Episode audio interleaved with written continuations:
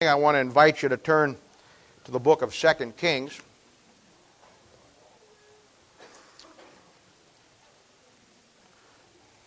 Last week, you remember we laid out and studied the book of First Kings. We have been coming through the Bible, as you know, kind of laying out the Bible as a framework, ref, reference a framework, so you could begin to learn the Bible, how it goes together. I'm going to talk to you about that this morning a little bit in the process of talking about Second Kings. Uh, my goal, obviously, is to help you any way that I can learn the Bible, the necessity of that. So many times, so many people uh, spend so much time, expound so much energy on trying to learn the Bible the wrong way, and uh, really never learn it, and neither get discouraged in the process of it, or uh, just get all messed up and never learn it the way that they should. And that's one of the reasons why that uh, in this church, uh, you know, I'll spend time with anybody helping to lay out the Word of God as we talk about it on Sunday morning and Thursday night. Um, we, uh, you know, questions may arise that uh, you want to talk about, or maybe you want to go through something on your own. That is fine. That's what we want to do. Our only goal in existence as in the church, the Bible says, is for the edifying of the body of Christ. And that's what we do for the perfecting of the ministry, getting you ready to do whatever God wants you to do. And of course, you need to know the Bible to do that. So last week, we came through the book of First Kings. And we saw the rise and the reign of Solomon. We looked at it as one of the greatest stories in the Bible, uh, as the apex of Israel's history. Uh, we saw one of the greatest concepts about Solomon uh, more than any other man in the Bible, and that is the fact that Solomon is both types He's a type of the Antichrist. He's also a type of the Lord Jesus Christ. And we saw why. We talked about how that God is showing you something by that, how that that is a picture of how closely the devil operates, uh, how he always he always unfolds himself as a, a, religion through religion, and that he imitates the Lord Jesus Christ uh, in every way that uh, he can. And uh, so uh, we're as we came through that, we talked about how that the kingdom got split after Solomon. And that's a, a thing you want to remember how that the ten northern tribes are, from this point on are known as Israel, and the two southern tribes are known as Judah. And from this point on, we begin to see the demise of the nation of Israel in a very quick and finalization uh, of their deportation to Babylon and the destruction that takes place uh, in the book of Second Kings. And today we're going to talk about the book of Second Kings. And of course, this, if you're not your Bible there, this is also commonly called the fourth book of Kings. I told you how that 1 Samuel, 2 Samuel, 1 Kings, and 2 Kings, even though they're named that way in your Bible, they're commonly called 1 Kings, 2 Kings, 3 Kings, and 4 Kings. In fact, some of your Bibles will have that at the front, at the title of it. But certainly the book of 2 Kings is one of the most important books in the Bible. And it is a book that uh, we really need to understand what happens here. Because uh, I'm not uh, sure uh, you know, down the line someplace, somebody will be listening to these tapes. We're, we're building a library of every book of the Bible so that 20 years from now, you know, when somebody wants to learn the Bible, that we can just give them a, give them a set of these tapes and uh, they can go through it and, you know, it saves a lot of time that they have the ability then to study and get the framework of the Bible, uh, even though some of you are going through it week by week. But uh, you're going to find that this is one of the most important books in the Bible. And if some point you're listening to this tape uh, down the line someplace, we want to encourage you into uh, uh, following along with this. And I'm going to give you some insight today. Second Kings is a very important book in your Bible. And we're going to talk about it in a number of different aspects today. But let's go to the Lord and ask His blessings on our time and His Word today. Father, we thank you and praise you for the Lord Jesus. We love you so much, and we thank you for all that you do for us. We ask you now, Father, in a very special way to be with us today. Give us wisdom and insight in all that we do. We love you. Help us to teach the Word of God clearly. Define it, Father, that these men and women may understand your Word in every aspect. And we'll thank you and praise you in Jesus' name. For his sake we ask it. Amen. Now, the book of Second Kings, as I said, is one of the most important books in the Old Testament for one reason. Because at the end of this book, something changes. Now, as you start study the Bible and you learn the Bible, you're going to learn some language of the Bible. You're going to find that there are certain phrases, certain terms within the Bible that you need to learn. And as you learn them, you'll, you'll see how it puts the, the Bible together for you. And one of the things that happens here, and we're going to talk about this morning, and one of the things that show up in the book of Second uh, Kings, you're going to find uh, we're going to talk about the concept of, of what a dispensation is. Now, a dispensation is it's a Bible word. It's found in Ephesians chapter 1, verse 10, where he talks about the dispensation of the fullness of times. When you learn your Bible, we've talked about it before, how the Bible says in uh, uh, the Bible says in 2 Timothy 2, verse 2.15 that all Scripture is given by inspiration of God and is profitable. We talked about that. And the Bible says also that we are to rightly divide the word of truth. When you and I rightly divide the word of truth, when you rightly divide the word of truth, you get the divisions in the right place. Some of those divisions are called dispensations. And when you study those dispensations, you're going to find that dispensations are times when God does something and then God changes what He does and He does something else. Now, if you're a Bible believer and you're going to put your Bible together rightly, you're going to find that there are 11 dispensations in your Bible. 11 places where God changes something so dramatically that it, in, it, it makes a shift in doctrine it makes a shift in what God is doing, and God changes what He's doing, and He does something else. Those are so prominent in the Bible that you have to see them. And the reason why people get messed up in the Bible is because they don't rightly divide the word of truth. Now, we've talked about, uh, you know, study to show thyself approved and all that, you know, and rightly dividing the word of truth. We know all about that. And we talked about the fact that you divide the Word of God out historically, doctrinally, and inspirationally, and all of those things. When you rightly divide the Word, you divide it in a lot of ways. But one of the major ways that you have to divide it is with the dispensations. And again, the dispensations are the time that God is doing something, and then He stops doing it and He does something else. One of the obvious major ones in the Bible would be the Old Testament and the New Testament. That is a major change in your Bible. That is a dispensation. And you're going to find, as I said, there are 11 of them throughout the Word of God, and in time, uh, you need to learn that. Now, you have in Christianity today something that's called hyper dispensationalism. And you're going to run into this if you do any kind of uh, talking with people about the Bible. You're going to find people who are what they we call or what they call hyper dispensationalists. Now, the word hyper means critical, super, super fast. We talk about a kid being hyper. It means he he jumps around a lot. He's got a lot of lot of energy to burn off. A hyper dispensationalist is someone who divides the Bible up so closely that he literally divides it up where it isn't any good for anybody. And you're going to find, if you uh, go down through, uh, uh, like I said, history, you're going to find that there were some great men, uh, great as far as the world's concerned, who were authors that wrote that were hyper dispensationalists that you got to watch their material. And what they do is a hyper dispensationalist comes to the point where he throws out not only, he, he comes to the point where he throws out all of the Bible except just the Pauline epistles. And he'll tell you that for you as a Christian, the Old Testament means nothing, Matthew, Mark, Luke, and John means nothing. The only thing that really means anything to you is the writings of Paul. And he divides the Bible up so critically that he throws out and says that none of it is to you. Now, if you're a Bible believer, if you're someone who has a good balance in your life, then you're going to take the position of being a moderate dispensationalist. And you do that by letting the Bible show you the natural divisions. And I teach you that all the Bible is for you, but not all the Bible is to you. And that is a very crucial thing to understand. All the Bible is written for you, but not all the Bible is written directly to you. And that's where a hyper dispensationalist gets out of whack.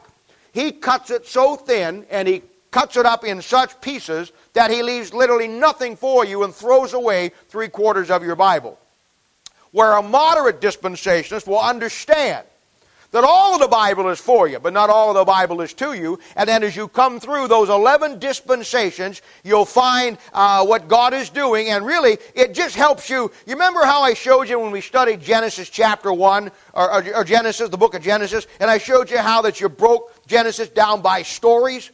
That there was 50 chapters, but there's like 10 or 11 stories, and if you try to remember it by the 50 chapters, you get lost in it. But if you just try to remember it by the by the uh, stories, it's a lot easier. Well, that's what the Bible does with 11 dispensations. If you try to remember all of the Bible, it'll take you the rest of your life. But if you break the Bible down into the natural divisions, the dispensations that God puts naturally in His Bible, that's how you remember it.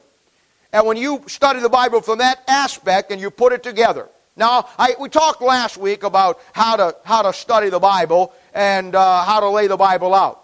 And we know the Bible says that uh, you have to divide it out, rightly dividing it. And when you look at it, I kind of I kind of look at it like this. This is how I do it. I look at it from the from the first division is the Old Testament and the New Testament. And when I start to teach somebody the Bible, that is a basic breakdown. That would mean the kingdom of God and the kingdom of heaven. We've come through that. We've talked about it on Thursday night. We've laid it out. The next aspect of learning the framework of the Bible is what we're doing right now. And that framework of the Bible is dividing out the books. Remember, I'm showing you every time we study a book, I'm showing you the division of that book. I'm showing you how it divides itself out. Sometimes they divide themselves in two sections. Sometimes they'll divide themselves in three sections. Sometimes they'll divide themselves in four or five sections. But when you come to those books, you want to look at the books like you want to look at the whole Bible by the divisions that are in it. And when you start, and then the next thing would be the, the, the dispensations. And as you learn those dispensations, as you divide out those books, as you divide out your Bible, you have the basic concept. Once you learn that structure, you now have the ability to go back and then you divide out the chapters. Then you divide out the verses. And in some places, you can divide out the phrases or the words. And when you divide them out, you divide them out how they represent something doctrinally and remember, the doctrinal aspect will always come back and deal with the theme of the Bible, which is the second coming of Christ. Or you'll divide it out inspirationally, how it applies to you in a spiritual example or an ensample, and it shows you something about your life. We've seen many, many examples of this, and of course, you divide it out historically. The problem with most people is that they try to jump into the middle of the Bible first. They try to get in and try to figure out the verses, figure out the words, figure out the chapters and never figure out the outside structure. Now, you can do both at the same time. But you always want to balance it out that you're learning the outline of the Bible more than you're learning the inside of the Bible till you get the outside done. Otherwise, you're going to frustrate yourself. You're going to be scratching your head saying, What does this mean? What is this here? How's this lay out? When the truth of the matter is, if you would take the time and lay out the books of the Bible in the process by which we're doing it on Sunday and get the framework, a lot of those questions would answer themselves. And it's just a matter of learning how the Word of God goes. I like the ability that we have the time on Thursday night. And I'll throw a lot of little kickers out where I really won't say something and, and let you bring it up on Thursday night where I can spend more time dealing with it. And that we know we'll, I do that a lot. But I enjoy the opportunity of being able to sit down one on one to break down the big pieces. Because I know this. I know as we're going through the Bible, there, we're, we're dealing with some big pieces here. And some of those big pieces need to be broken down. And that's why on one on one situations or the time that we have on Thursday night, you can ask those questions and we'll lay it out and we'll put the thing uh, in its proper place. But you're going to find that dispensations in the Bible are very crucial. And if you don't have them, you don't know the Bible. And you've got to put them in the right place. You've got to balance yourself with them. And here's another rule of thumb I always use with the Bible. My rule of thumb is this I never make something where there isn't something already there. A lot of guys want to force something into the Bible. And that comes with just being young and trying to learn and all of that. I understand that. But a rule of thumb, and I did the same thing. I mean, I, I, I, did when I was young, but I quickly learned that if you really want to learn the Bible, don't ever make the Bible say or teach anything it doesn't obviously say. Now, obviously, there's things, there's places right now that I could go to that I know there's something there, but I don't know what it is. You know what I do with that? I don't do anything with it. I let it go, and I mean, I may look at it for a while, but if I can't get a clear thing on it, I let it go because I know that if God wanted me to have it, He would give it to me. And I go on with something else because now I know the key to figuring that out is figuring something else out first. And when you do that, how many times I've come back? Well, I'll tell you uh, on this trip. Uh, every time I go away from, and I don't know why this is. Maybe God's saying go away more often. I don't know. But every time I get away, God always answers a couple of big questions for me in the Bible. You know, you're sitting on a plane, you're, you're, you're stuck someplace because the plane's late, or you're over here, you know, or you study here and you're reading this, and then suddenly God will take a whole bunch of things and then put them together that you were looking at, and bang, there isn't a time that I haven't been someplace that God, because your thinking process, you're out of your routine, and whatever the reason is, God will give you and put those pieces together, at least for me, anyhow. And I'm telling you, you've got to just take it in that stride, and you've got to get the framework of the Bible down first. And that's what we're trying to do. If you have been following along, now I'm not saying you don't study other things and try to put things together. That's fine. But you've got to make sure you're getting the framework down. Because you are going to frustrate yourself to no end trying to dig out the stuff in the middle without understanding the stuff that's around you. And that's why I'm saying, you got, we talked about the kingdom of God and the kingdom of heaven. We're now dividing out the books in the Bible. In time, we'll go through the dispensation. And we'll, and then in time we'll show you how to, and we're doing that on a regular basis because I'm using examples, even though I'm laying out the structure, I'm giving you example upon example and taking time of showing you how to break those chapters down. That's the best way to do it, and that's the way God intended for it to be done. So when we come into the book of Second Kings, we have a major shift here. Genesis, or 2 Kings chapter 25 starts an incredible, end, or ends one dispensation and starts another. And it has to be one that you have to see. And this major shift in doctrine and teaching is so dramatic that if a man doesn't see it and he misses it, he's never going to get back to the Bible on track. And he is going to he is going to wind up being messed up someplace along the Bible when it comes to the nation of Israel. Because what we've got here is we have what the Bible calls in Luke chapter 21, verse 24, the start of the times of the Gentiles. Now, the times of the Gentile is a major shift in your Bible.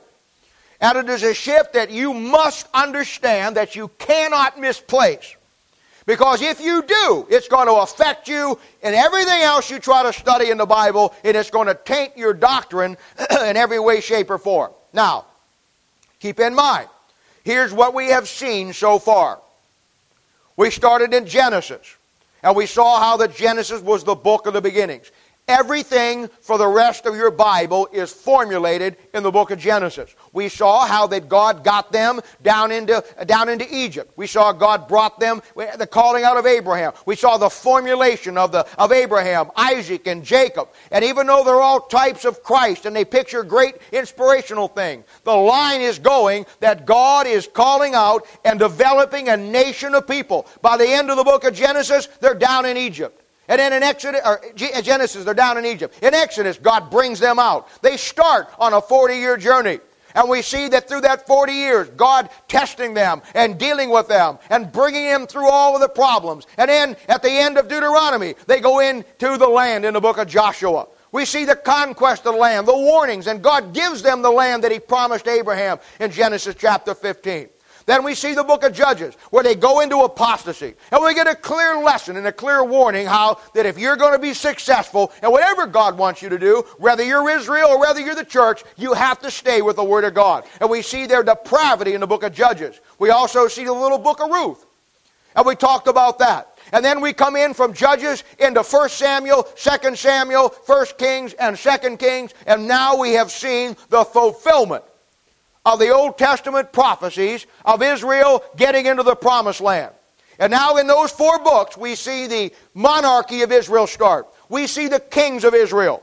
We see the literal temple being built, where up to this point they used the tabernacle in the wilderness. We see all the things solidified, all the things coming together. And we find in Solomon, date 1000 BC, Israel at its highest point in the history of the world.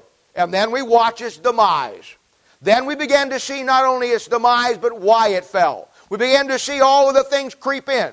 And we begin to see after Solomon, he splits it. He's not a dispensation, but he shows you the two types. And we see the kingdom becoming uh, more degenerate. We see the kingdom being split. We see that in First Kings, one king, bad king after another. We talked about it last week. Now in Second Kings, Second Kings breaks down really simple, really easy.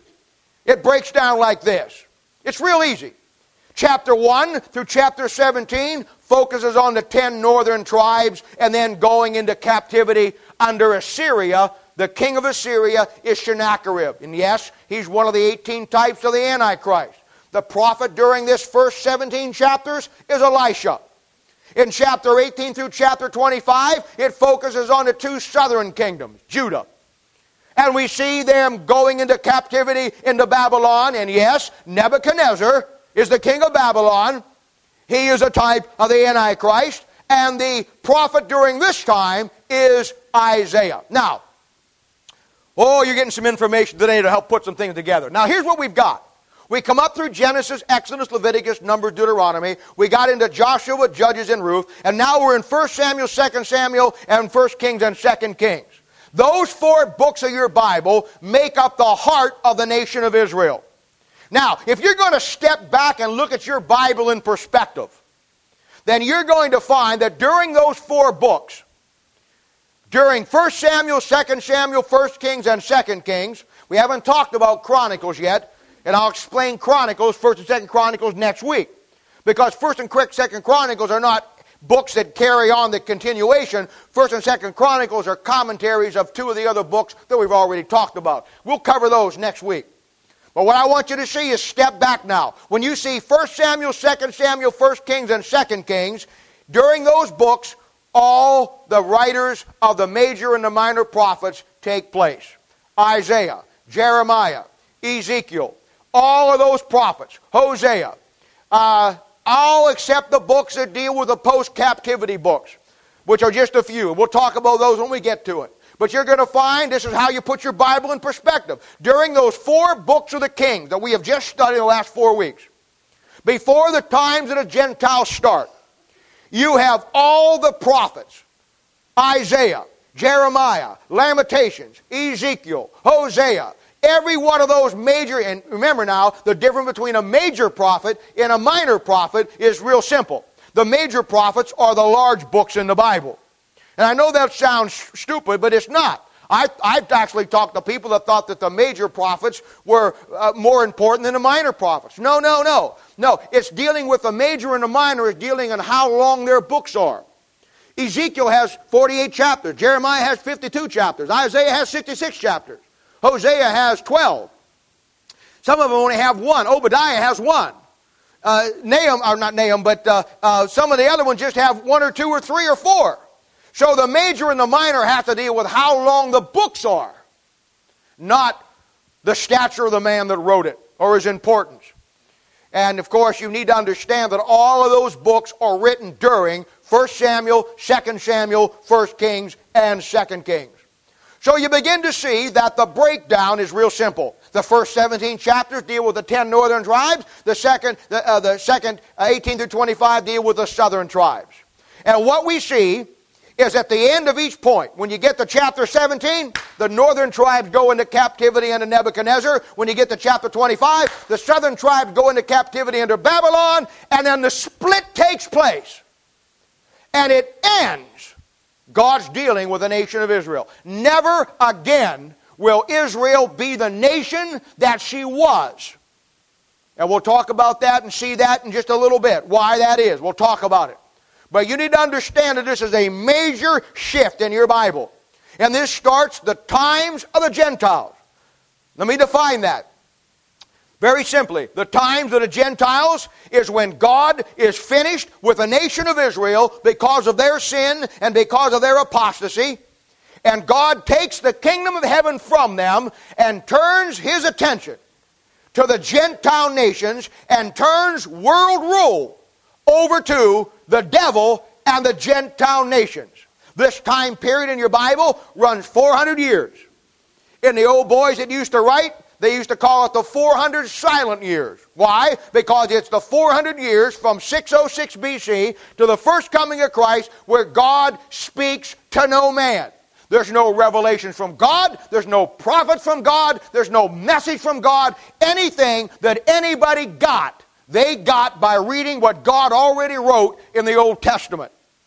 And that is so crucial that you understand that. We don't have time to get into all that today, but we'll cover it in Thursday night and time to time and other places as we get into it. But just keep that in mind. Now, this major shift, as I said, is so important that if you miss it, you're going to wind up being a denomination of people, or you're going to wind up being a Christian that thinks that God is totally finished with the nation of Israel.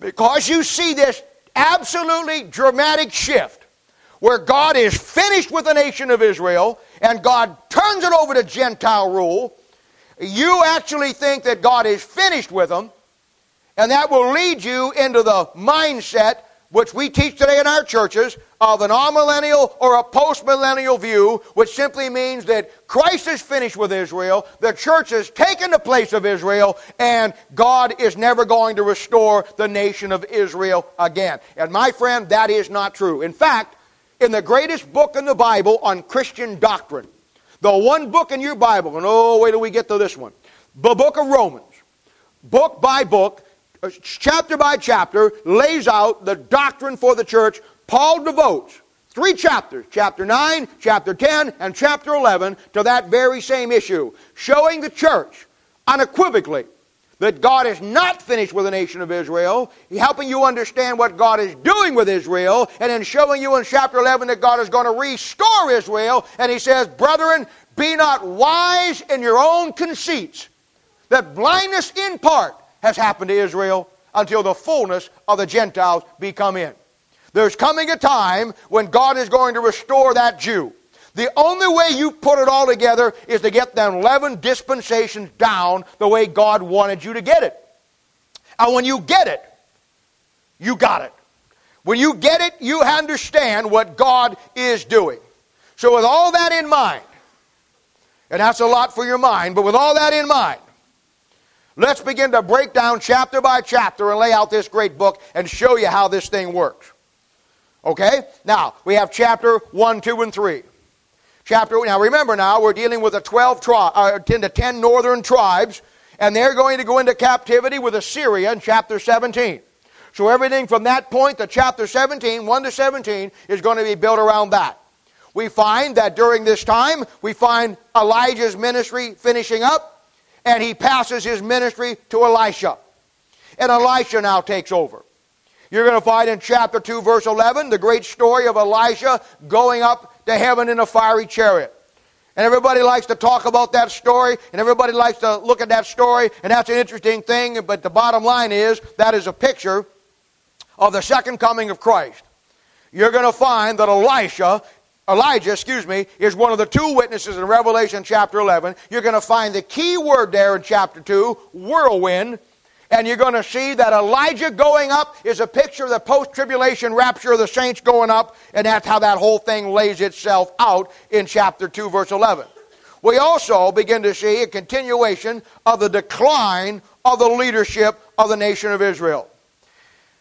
I don't know, and I'm going to try to do this a little bit later on. But I don't know how to lay out for you the wickedness and the total perversion and depravity that has taken place in the nation of Israel during this time. I, I don't know what to tell you. I, I really don't. I don't know. It, it, it's so overwhelming. I mean, I can say it, but I can see by the looks on your faces you don't get it. And I'm going to try to make it gettable today, where you'll leave here with an understanding of what it was and how wicked it is. But we continue, to see the decline of the nation of Israel as it literally falls apart. Last week we talked about Ahab. In fact, we left off with Ahab. Ahab ends the last book. He gets killed the end of the last book. And Ahab, as we know, the Bible said, was the most wicked king ever in the history of Israel. We saw how that Ahab and Jezebel represented the Antichrist and his religious system by which he's going to run the world, by which he ran Jerusalem and ruin the nation of Israel. Now, this week, we're going to see in chapter 3, verse 1, his boy Jehoram. Jehoram takes over after Ahab, and uh, he's as wicked as his father was. In fact, the wickedness is in unparalleled proportions.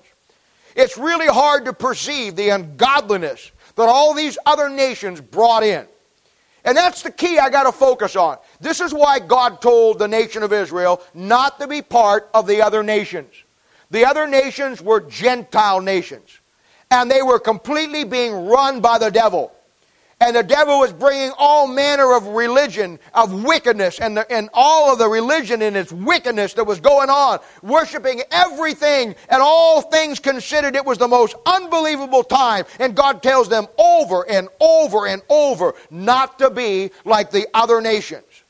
In fact, when God wrote Romans chapter 1, in Romans chapter 1, that great book of Romans that deals with the doctrine of the, uh, for the Gentile church, he takes chapter 1 and he shows you the depravity of the Gentiles on no uncertain terms. And Romans chapter 1, without a doubt, is the greatest chapter anywhere in the Bible that shows you how wicked the Gentiles are. And it's that same wickedness that you'll find back here because that's exactly what God had in mind when he was writing Romans chapter 1, the wickedness of the Gentiles during this period of time. Now, even though there is so much wickedness going on, this book has some great New Testament principles. Even in the midst of all this depravity and all this wickedness, I'm telling you, there are some great concepts here that you need to learn and understand. Chapter 1, 2, and 3, we saw the death of uh, our, uh, Ahab's son come on. We saw the decline. But when we get to chapter 4, we see Elisha's ministry. Oh, what a great ministry it is. And here in chapter 4, we have the story of a certain woman. Now, I don't know about you, but I like the places where God talks about somebody and he doesn't give their name. I'm going to tell you a little secret. Those will be the most personal stories in the Bible. They will have the most personal applications of all the stories you'll find in the Word of God. And the reason why God says a certain woman and doesn't give you her name, very frankly, is God wants you to put your name in there. And I'm telling you, I have never seen it fail. That when a woman isn't named or a man isn't named in the Bible and they're left as an anonymous person, it is one of the most unbelievable spiritual lessons that you'll ever find on a personal level simply because he's drawing your attention to this woman could be anybody. You know, we do the same thing in America. Who hasn't been to the tomb of the unknown soldier and you don't wonder who it is? And you start to make all kinds of analogies. Well, maybe it was my brother that was lost, or maybe it was so and so, a friend of mine. You never know. You don't know who it is. The fact that it's anonymous always brings about an air of mystery that it could be you or it could be anybody. And that's exactly what God is doing here when He says, a certain woman. And the story about this woman is so basic but so powerful, it's, it, it's hard. It's one of my favorite stories in the Bible.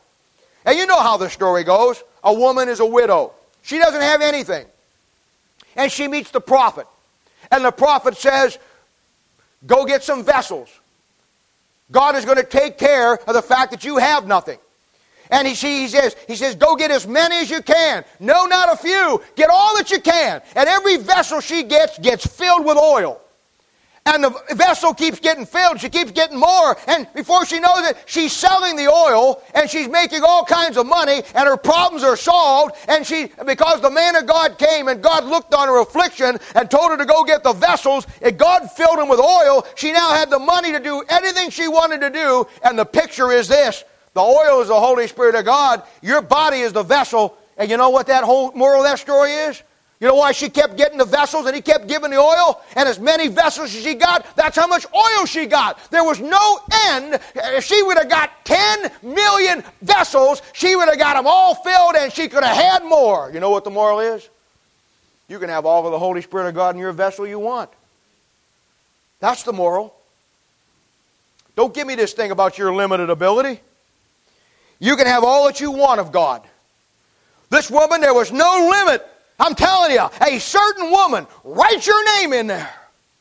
I don't care who you are this morning. I don't care if you're a man or I don't care if you're a woman. I don't care where you're at in your spirituality. If you're saved, the bottom line is this the only thing that is going to deter you from being everything that God wants you to be is you. This woman could have as much as she wanted. The only thing that stopped her when, is when she said, I'm not going out to get another vessel. And God said, okay. The only thing that's going to stop you is you. And God wants to keep pouring that oil in your vessel, and as much as you're willing to go get it, and you're willing to take it, God, you can have as much of God as you want. Great lesson. Then in the same in the same chapter, in verse 8, we have another great story. And I love this one. This woman is anonymous too, but you're told where she's from. It's the woman of Shunem. And the woman of Shunem, the Bible says about her now, oh, it says that she was a great woman. I always watch those things. One place it said she was a certain woman. Here it tells you she was a great woman. You know, there's only two women in the Bible that the Bible says use ever uses the word great with. One of them's here. The other one is you figure it out. It's only two. But those two women will give you an unbelievable picture and an unbelievable story. I'm not going to tell you where the other one is. Study to show thyself approved. But this woman of Shunem was a great woman. And when you see, uh, read the story, she, she says to her husband, You know what? There's a man of God around here. And we need to take care of the man of God. And we're going to build a little prophet's chamber. So when he's traveling through here, that he has a place where he can hang out.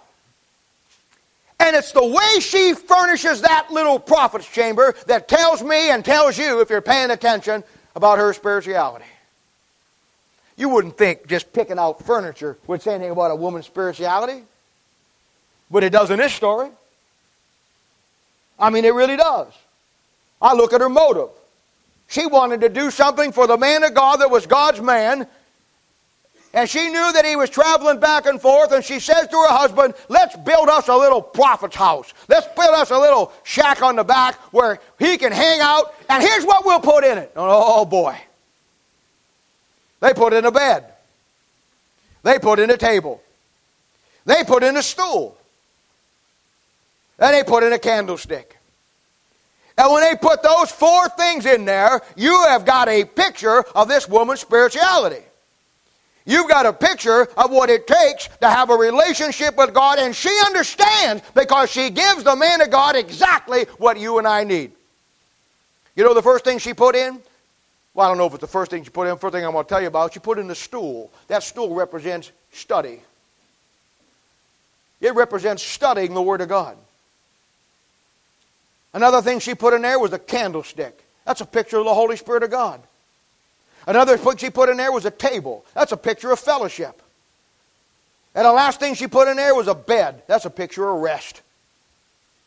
Wow, those four things give you the exact picture.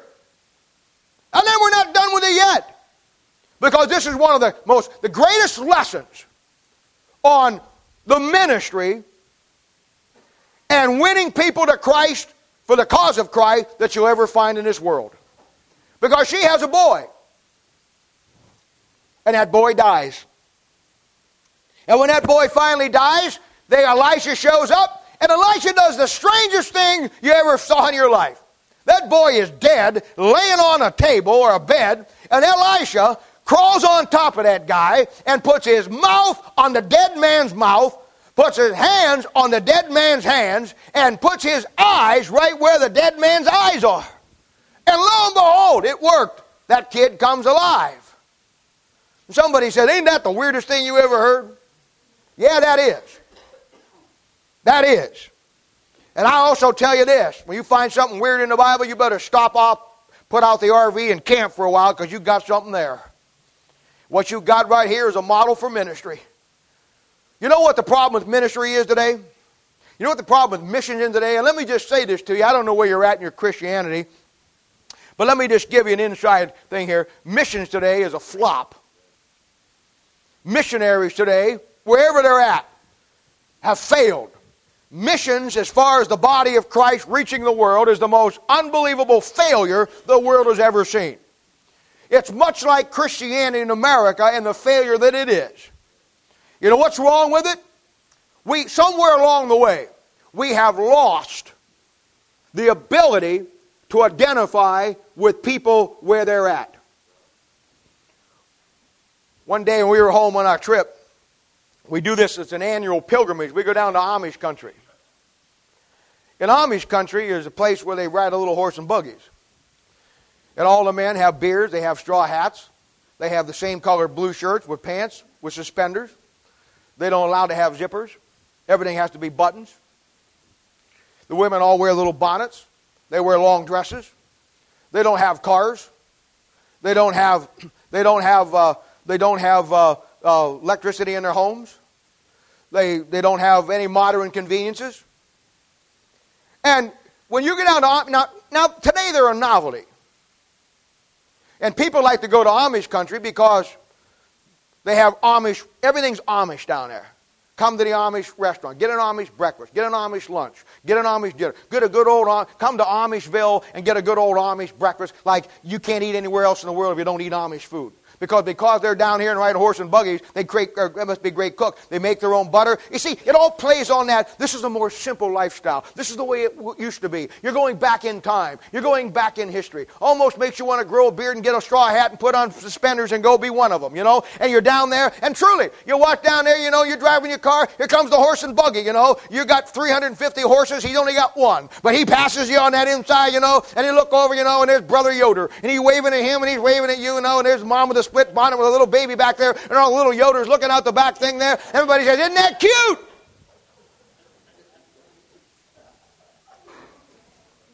Well, let me just tell you something. There was a time when the Amish and the Mennonites were a fundamental Bible believing group. There was a time when they literally understood the Bible and were a soul winning, fundamental, Bible believing, with a right Bible group that actually won people to Christ and did some great things for God. Today, you don't go down to Amish country to find out what they believe. They're having an absolute impact on nobody. You know why? Because we in a world with Mustangs, Corvettes, Tauruses, Broncos, you see, we want to be like the Amish. We name our cars after horses, but we really don't have real horses. We don't want, we look at them now and we think, well, it's nice to be down here. And we got great breakfasts, but you know what? They're a weird bunch. I mean, they're, they're out of touch with reality. Who in the world wants to go be join the Amish church? Why, they wouldn't even let you in. You got, got the right clothes on. You don't have a beard the right length. You don't have this. I, I, I, tell you, it is the, they are looked at today as the weirdest group in the world. Everybody likes them because they're a novelty. But there wasn't anybody down in Amish country, and the place was packed. And they had jars of real honey, butter from goats, flowers from here, antique collectibles. And people were standing in line. And there was one booth with one old gal there that had a big sign says, Join the Amish church. Nobody was in that line. You know why? Nobody wants to be Amish. They're a novelty. We go down to see it, show our kids, so we can take pictures of the horse and buggy. So your kid can say, Daddy, what's that in the road? And you say, well, Come over here, son, let me show you something else. Uh, that's all it is. It isn't about anything. Nobody wants to be an Amish. You know why? Because someplace along the line, they lost their touch with their culture. They, they get out of step. They're back in the 1800s, living like this is the way it's supposed to be, when in reality, they lost touch with the culture, and nobody, nobody will take them seriously in the world that we're living in. You know why? They're out of context. I'm not picking on them as an individual group. I'm telling you, they lost the ability to penetrate the culture, and now they're a novelty, and nobody wants to be part of them. And boy, let me tell you something. If you think Baptist churches aren't the same way today, oh yeah, we drive cars. But you know what? The Amish have to wear their suit of clothes, and you as a Baptist have to wear yours. The Amish have certain rules. And boy, you know, all them women have to wear long dresses, and all the men have to wear the same kind of shirts. And if you ain't one of them, you ain't one of them. And you know what? Baptists are the same way today. And I'm telling you, we as Baptists look at the Amish and think, whoa, they're way out in left field. Well, I got news for you. The world today is looking at Baptists and saying, whoa, they're way out in left field. And the world wants nothing to do with us like we want nothing to do with the Amish. That's the problem. We have lost the ability to penetrate our culture. We don't understand where the culture is. Let me tell you something. Every culture has needs. Every culture. And if you're going to go into the mission field, or you're going to build a church, or you're going to do anything for God, the first thing you've got to do is you've got to determine what the needs are of that culture, and then you meet that need. And I'm telling you, that's why in missions, when they go down to Mexico, you find the American missionaries go down to Mexico. They build a little compound. They live like Americans. They wear their little American flag on their lapel. They do keep all the American holidays, and they go out on Sunday morning and Wednesday night to sing in, in churches built like American churches. They try to make the Mexican people dress like American people. They sing American songs. They bring American culture down here, and then wonder why they can't reach the culture. Oh, let me tell you something. When old Count Zinzendorf put his missions program together with the Moravians, there were men, but when they went into the mission field, they went into the mission field uh, and took it on. And when they became, uh, there were men that went down there to be missionaries to the slaves in, in, in, in, in this country in the 1700s, and they sold themselves into slavery, never to come back, gave up every right they had because they understood to reach the slave, you have to be a slave. And if you're going to reach a culture, you have to reach that culture. That's what's going on here. He's given you one of the greatest stories, one of the greatest lines, one of the greatest stories on ministry and missions you'll ever find in your life. That boy is dead. Picture of an unsaved man. Elisha's the man of God. He has the ability to give him life. So he stretches himself on him and he puts his eyes where his eyes is. He puts his hands where his hands is and he puts his mouth where his mouth is. There it is.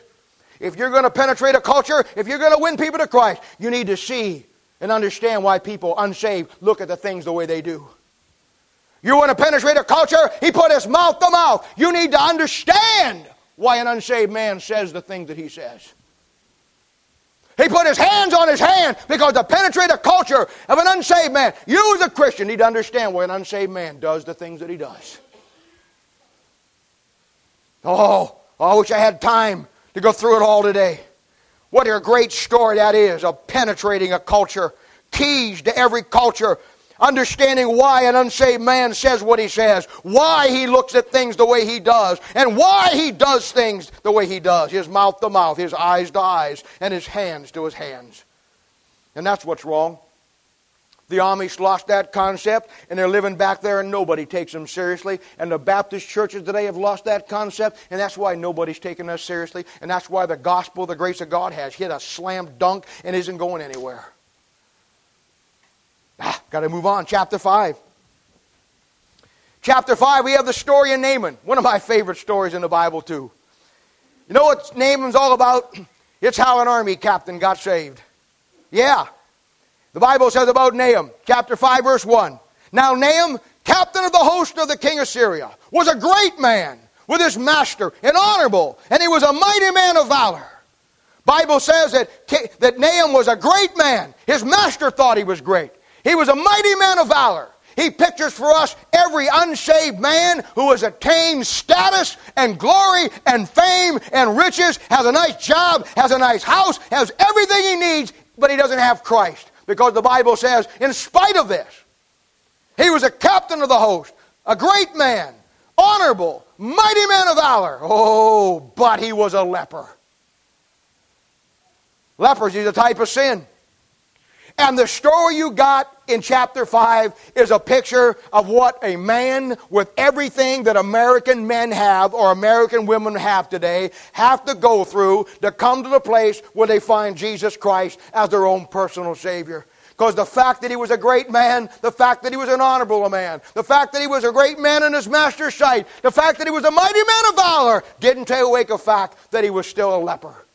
And you may be the greatest, richest, most famous person. You may have a great job. You may have a great future. You may have people patting you on the back saying you're the greatest kid that ever lived. You're the great gal that ever lived. But the bottom line, if you haven't trusted Christ, your own personal Savior, you still are a sinner. Oh, to go through that story and find out. Oh, wish I had time to preach it today. Oh, to go through that, how many times I've laid that thing out into mission, that great message on, on how an army captain got saved, to show him when he comes down to the man of God. The man of God, he, uh, he has it in his mind that it's going to be one way. And the man of God says, oh, pal, it's going to be this way. Oh, the struggles people have. Well, in chapter 6, you have the battle of Israel versus the king of Syria. And what you've got here, my friend, in this chapter is all the insight you could ever want on the success or the failure of your spiritual warfare. Ephesians chapter 6 tells you the armor, shows you where to put the armor. Ephesians chapter 6 tells you about the battle, but if you want to figure it out and you want to see the inside and you want to see it, I'm telling you one thing, it's 2 Kings chapter 6, the battle of Israel versus the king of Israel, king of Syria. And a great principle is this your Christian insistence brings Satan's resistance.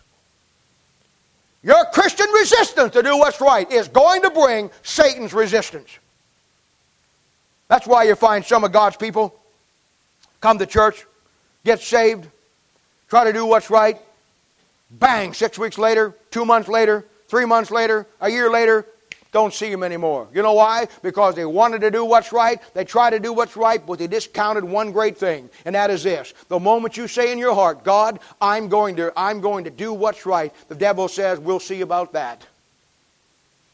Your Christian insistence will bring Satan's resistance.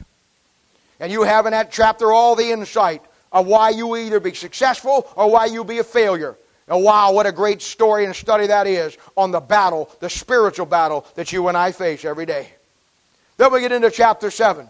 Another one of my favorite stories. Oh my goodness, they're all my favorite stories.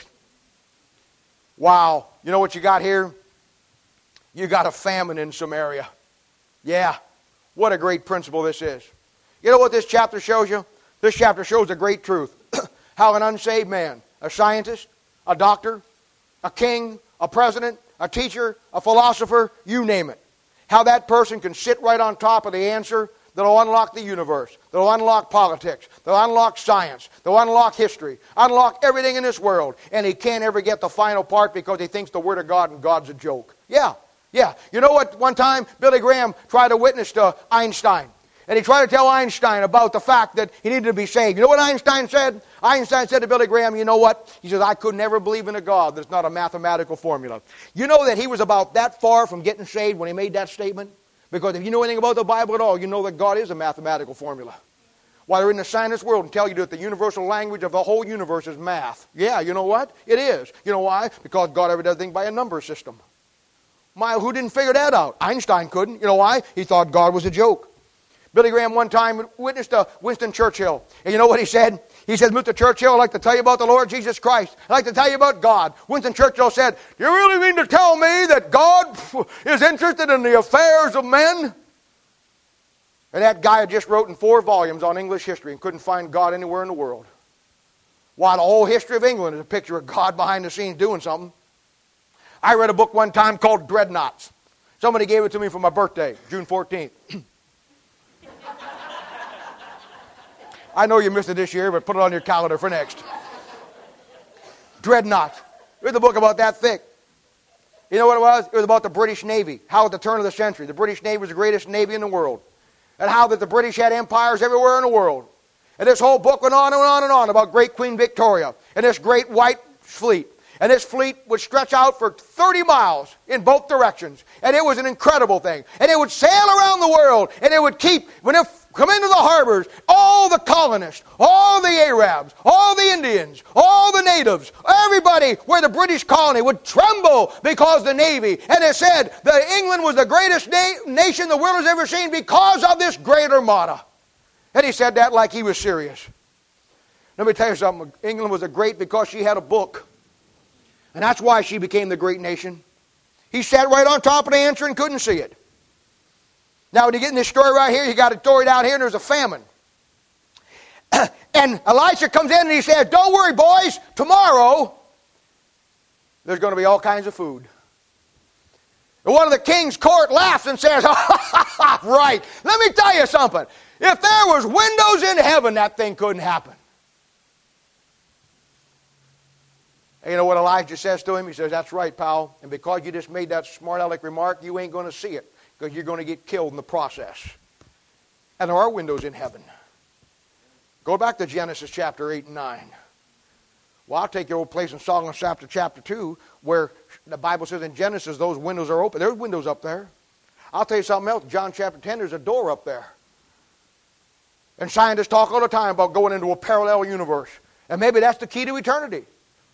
They talk about wormholes and black holes and dark holes and the parallel universe. And they talk about the fact, and I know a lot of it's gas will make no difference, but let me tell you something. They got to have some base of truth. What is this thing about eternity anyhow? How do you figure it all out? Well, I know this. I know there's a door that opens up, John chapter 10, that Christ came down through, that he went back up through, that you're going up through, and there's windows up there that when God opened it up, the flood came down and drowned the place out. In the Song of South chapter 2, right now as we speak, the Bible says, My Savior Savior, the Lord Jesus Christ, looking through that window at his bride. And you know what? Want to laugh at it? Go ahead. Ben back in 2 Kings chapter 7 laughed at it and he got killed. Because that's exactly how, but you see, he sat right on top of the answer. He even gave the right answer. He just didn't believe the book that it came from. He thought God and the Word of God and the windows in heaven were a joke. Oh, what a great chapter that is. Ain't got time to get into it. Then we go chapter 8, chapter 9, chapter 10, chapter 11, chapter 12, 13, 14, 15, 16, and 17. Oh, and it's all the same. You know what it is? Chapter 8, 9 is just one bad king after another. You got Jehoram, Jehu, Azariah. You got Je- uh, Jehoaz in chapter 10. Oh, chapter 12 is a good one. And I'll tell you something. If you study these guys when you have time, you're going to find each one of these guys a picture of some character or some character in our nature. They're great character studies. You take a guy in chapter 12, verse 1 called Jehoash. Jehoash, Jehoash means fire for Jehovah. By the end of his life, his name is changed to Joash. You know what Joash means? It means fire. You know what you got? See it all the time. You got a picture of a young man starts out on fire for God, winds up just being on fire for himself. We ought to study his life. 13.1, you got Jehoaz. Then you got Jehoaz, uh, uh, Joash, another Joash in chapter 13. He's a great picture. You know what he's a picture of? He's a picture of a man who's got the Word of God, got the right Bible. He just doesn't believe it's the right Bible. Oh, yeah. You got to study his life. You want to find some modern day 20th century men there, study chapter 13, verse 10. Then you 14, you got a Amasa, Jeroboam the second, uh, Azariah, you got Zechariah in chapter 15. You got Shallum, uh, Maham, Pekahiah, Pekah, Hosea, Jotham, Ahaz. They're all the same. One bad king after another. Oh, but want to mark this. In 16.6, the word Jew shows up for the first time in your Bible. You see, we use the word Jew today as a as talking about all Jews. But in the Bible, in, in, in chapter 16, verse 6, the word Jew is used for the southern tribes. Judah, Jew, comes from there. Just so you know that. Then in chapter 17, verse 1, you got Hosea, another Hosea, and then it's the end. In chapter 17 is a key chapter. Because when you come through chapter 8 through chapter 17, all you got is one bad king after another, and it just gets worse. It gets into more depravity, it gets into more ungodliness. And by the time you get to chapter 17, I mean, you begin to see and understand why for any nation, what will happen to that nation when they forget God and they leave God's Word, and you begin to see the process of decay and degeneration that in time will destroy that nation. And that's what you got in the first part of that book. Now we're going to start chapter 18. And in chapter 18, verse 25, you deal with the southern tribes with the same mess.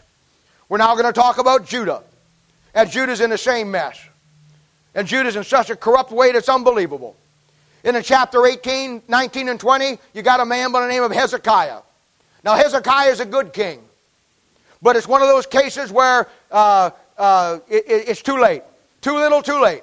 He's a bright spot. He's a good king. But remember, I told you when we studied the book of Judges I told you that the demise of the nation of Israel wasn't going to take place in 1 Samuel, 2 Samuel, 1 Kings, 2 Kings. It started all the way back in the book of Judges when they departed from the Word of God. Why? Because a little leaven leavened the whole lump. And what you're seeing right now as the destruction and destroying and the decay of the nation of Israel, the greatest nation ever lived, is because they allowed bad doctrine to get in all the way back to the book of Judges.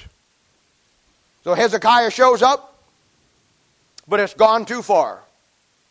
Look at chapter, well, you don't have to look at it, but write it down. Chapter 18, verse 4. You want to know how far they've gone? Remember back in Numbers, when we come through the book of Numbers, and I showed you how that the brazen serpent in the wilderness, when they were bit with those fiery serpents, that Moses was told to make a brazen serpent and hold it up, and they looked at it and they lived? Remember that? How come I remember and you don't? I remember it. Well, in chapter 18, verse 4, they're now worshiping that brazen serpent. They've elevated that thing. Somebody kept it, got it in a garage sale, brought it to church, and now they're putting that thing up and they're worshiping it. And old Hezekiah goes in and tears it down. Hezekiah gets sick. God says it's time to die. Oh, here comes another good lesson. He prays to God for more time. He, he whines and binds and mealy mouths around saying, Oh God, I did what was right. You can't kill me now while I'm enjoying life. I don't know how you enjoy all that ungodliness, but he was, he was enjoying it. Why he'd want 15 more years in that filth, I don't know, but he did. And it's a great principle. Be content with where you're at. Don't want more than God wants to give you.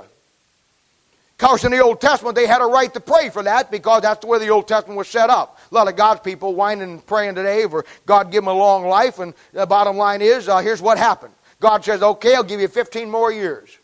He got 15 more years. And during that 15 years, he produced a son by the name of Manasseh, chapter 21. And Manasseh was one of the worst kings that Israel ever had. He'd have been better off if he just went home to God when he was supposed to go home to God. Because he asked for war, got more time, he produced the end result that broke the back of Israel, and that name is Manasseh. Manasseh was a terrible king. He's wicked. And with him, uh, you begin to find the fulfillment of Isaiah chapter 3, verse 4 and 12, which is the last straw for the nation of Israel.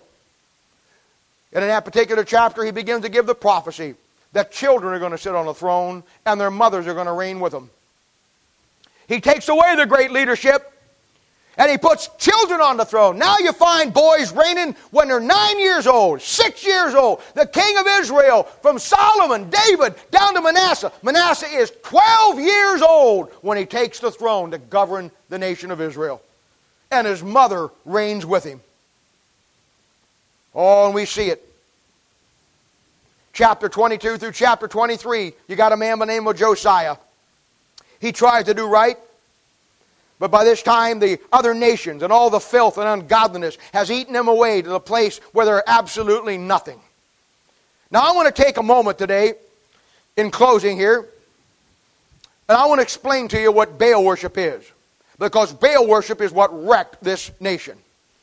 And Baal worship starts all the way back in the book of Judges. We see it connected all through the nation of Israel. Now, let me tell you about the concept of Baal worship.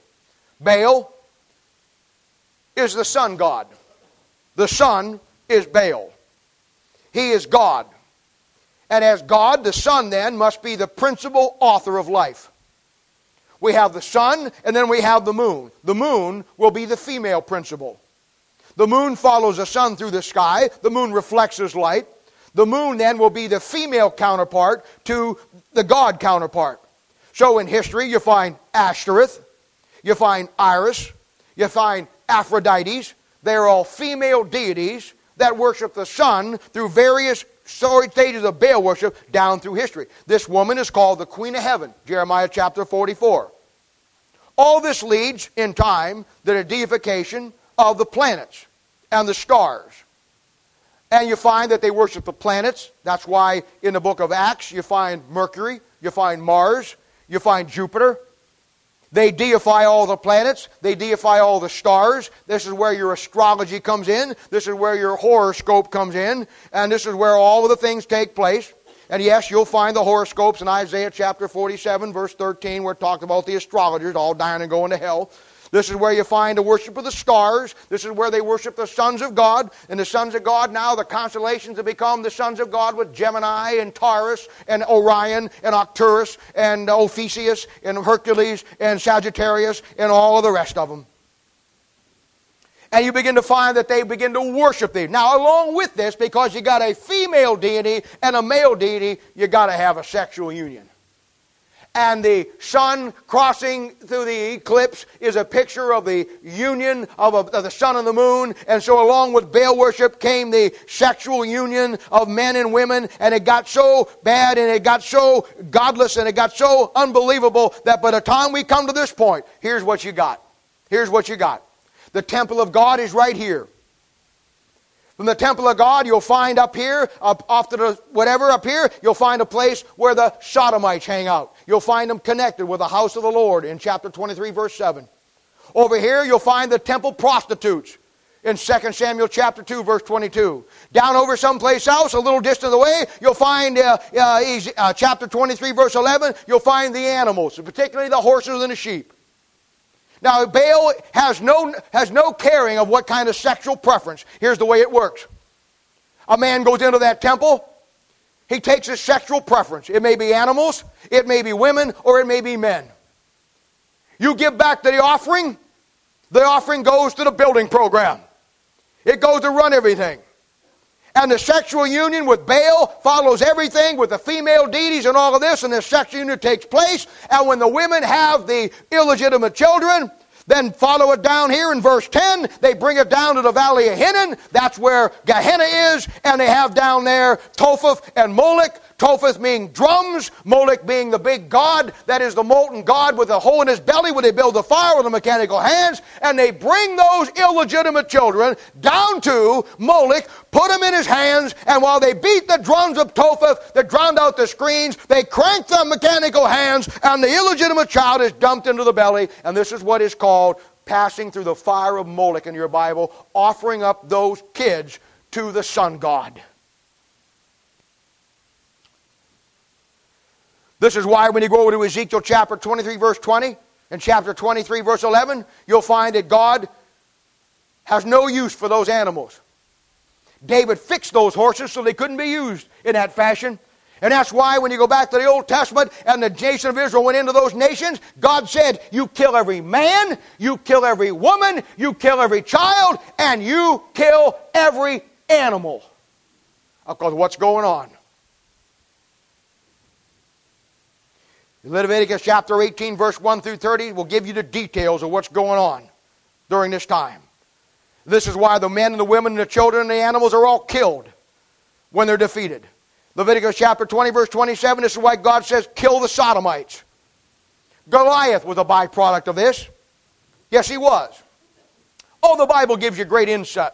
insight. The Bible gives you great insight. You know about Sodom and Gomorrah.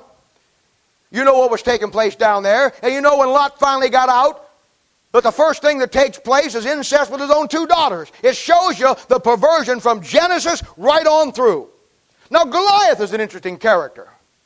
When you study his life in light of what we just talked about, he's a Philistine. Philistines are right in the middle of all this. And this is the kind of stuff that has turned the temple of God into the fornicating, godless perversion that God comes down and finally wipes it out. Baal worship, worship of the sun, the male and the female deity, has permeated Israel. It's destroyed them. They're now having sex with men and women. This is all covered in Leviticus. Animals. It's an, it's an unbelievable debauchery. Goliath. 2 Samuel chapter 21, verses 18 First Chronicles chapter 20, verses 5 through 7. When David goes out to fight him, the Bible says David takes five smooth stones.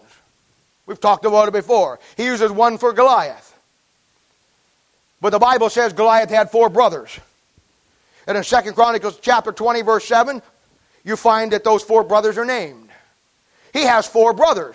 So David said, You know what? If you want to make this a family affair, we'll go five for five and we'll take out the boys.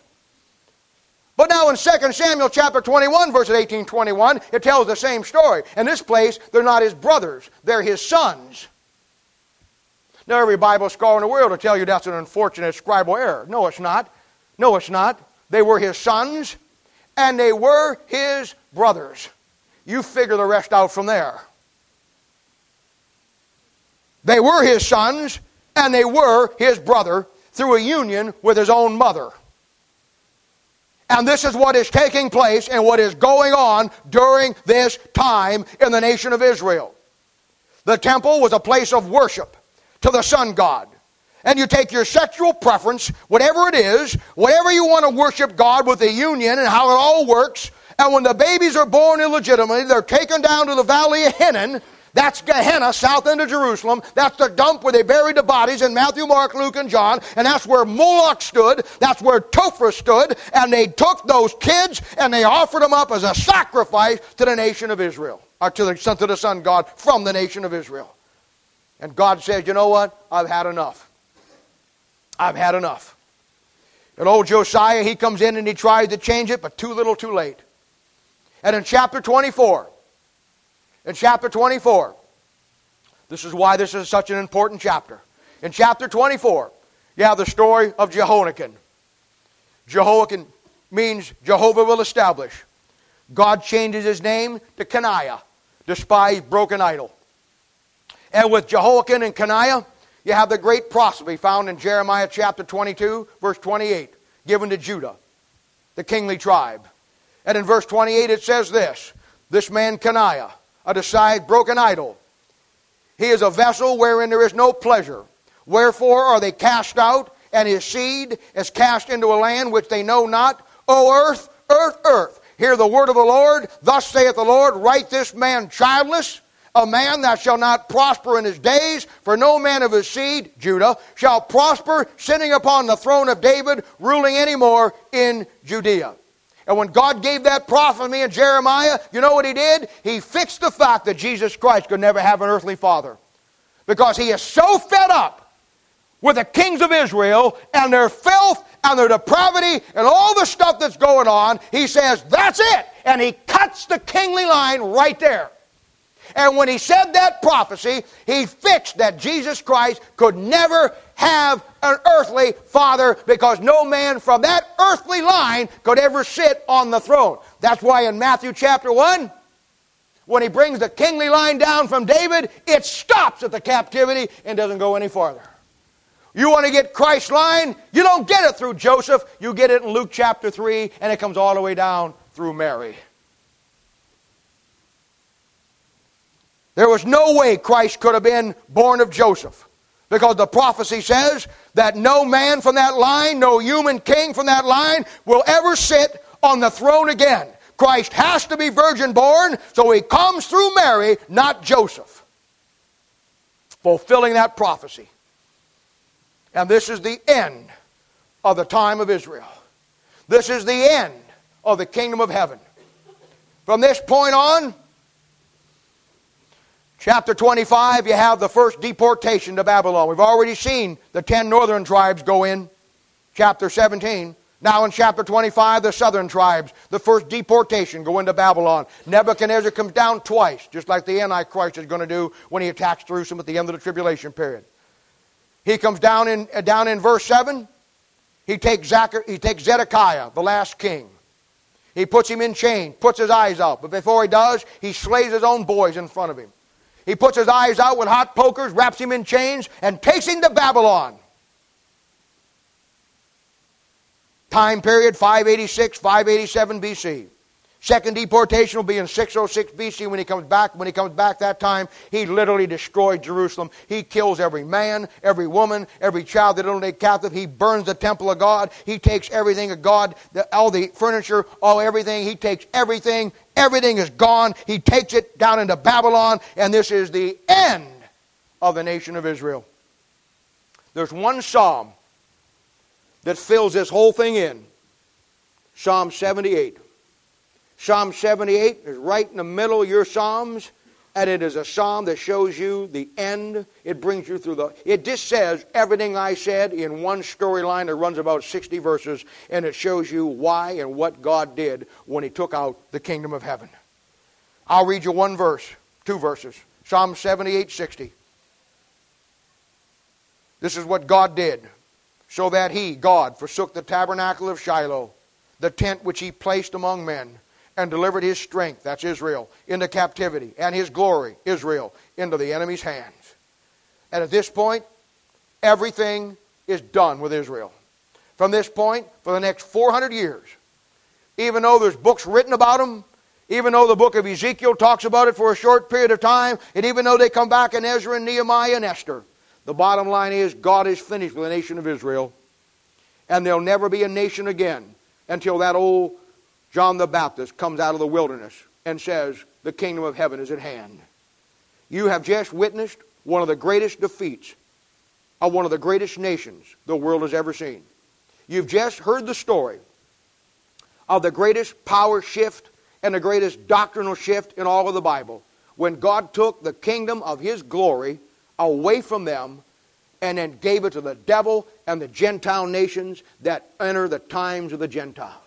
The times of the Gentiles start right there in 606 BC or 587 and run up to probably 1918, 1948 at the last. Let me just tell you something. We'll get into this when we get there. We are sitting right on the edge of God coming back and to establish a nation of Israel. I told you Romans chapter 9, 10, 11. You ought to read it because we are right there on the verge. The times of the Gentiles in God's mind are over. Now, I know there's still Gentiles in power and there's still Gentiles in rule, but let me tell you something. God is behind the scenes and it's all ready to go. And it's over. The times of the Gentiles have finished. And God now has one thing in mind. And when you get this concept, all the revivals, all the churches, all the missions, everything that Christianity is doing comes into crystal clear perspe- perspective of what's not happening. Because God's attention now is to the nation of Israel. Keep your eyes on the Middle East. Because that's where God's attention is focused. And God, the church age has had its shot. The Laodicean church ends with the rapture of the church. And we're over. It's done. And if you don't have your house in order, my friend, you best better get your focus and your perspective squared away where God's is, because I'm telling you, He is right on track with what He's doing. And that's what you get when you get the Bible broken down the way we're breaking it down. Every head bowed, every eye closed.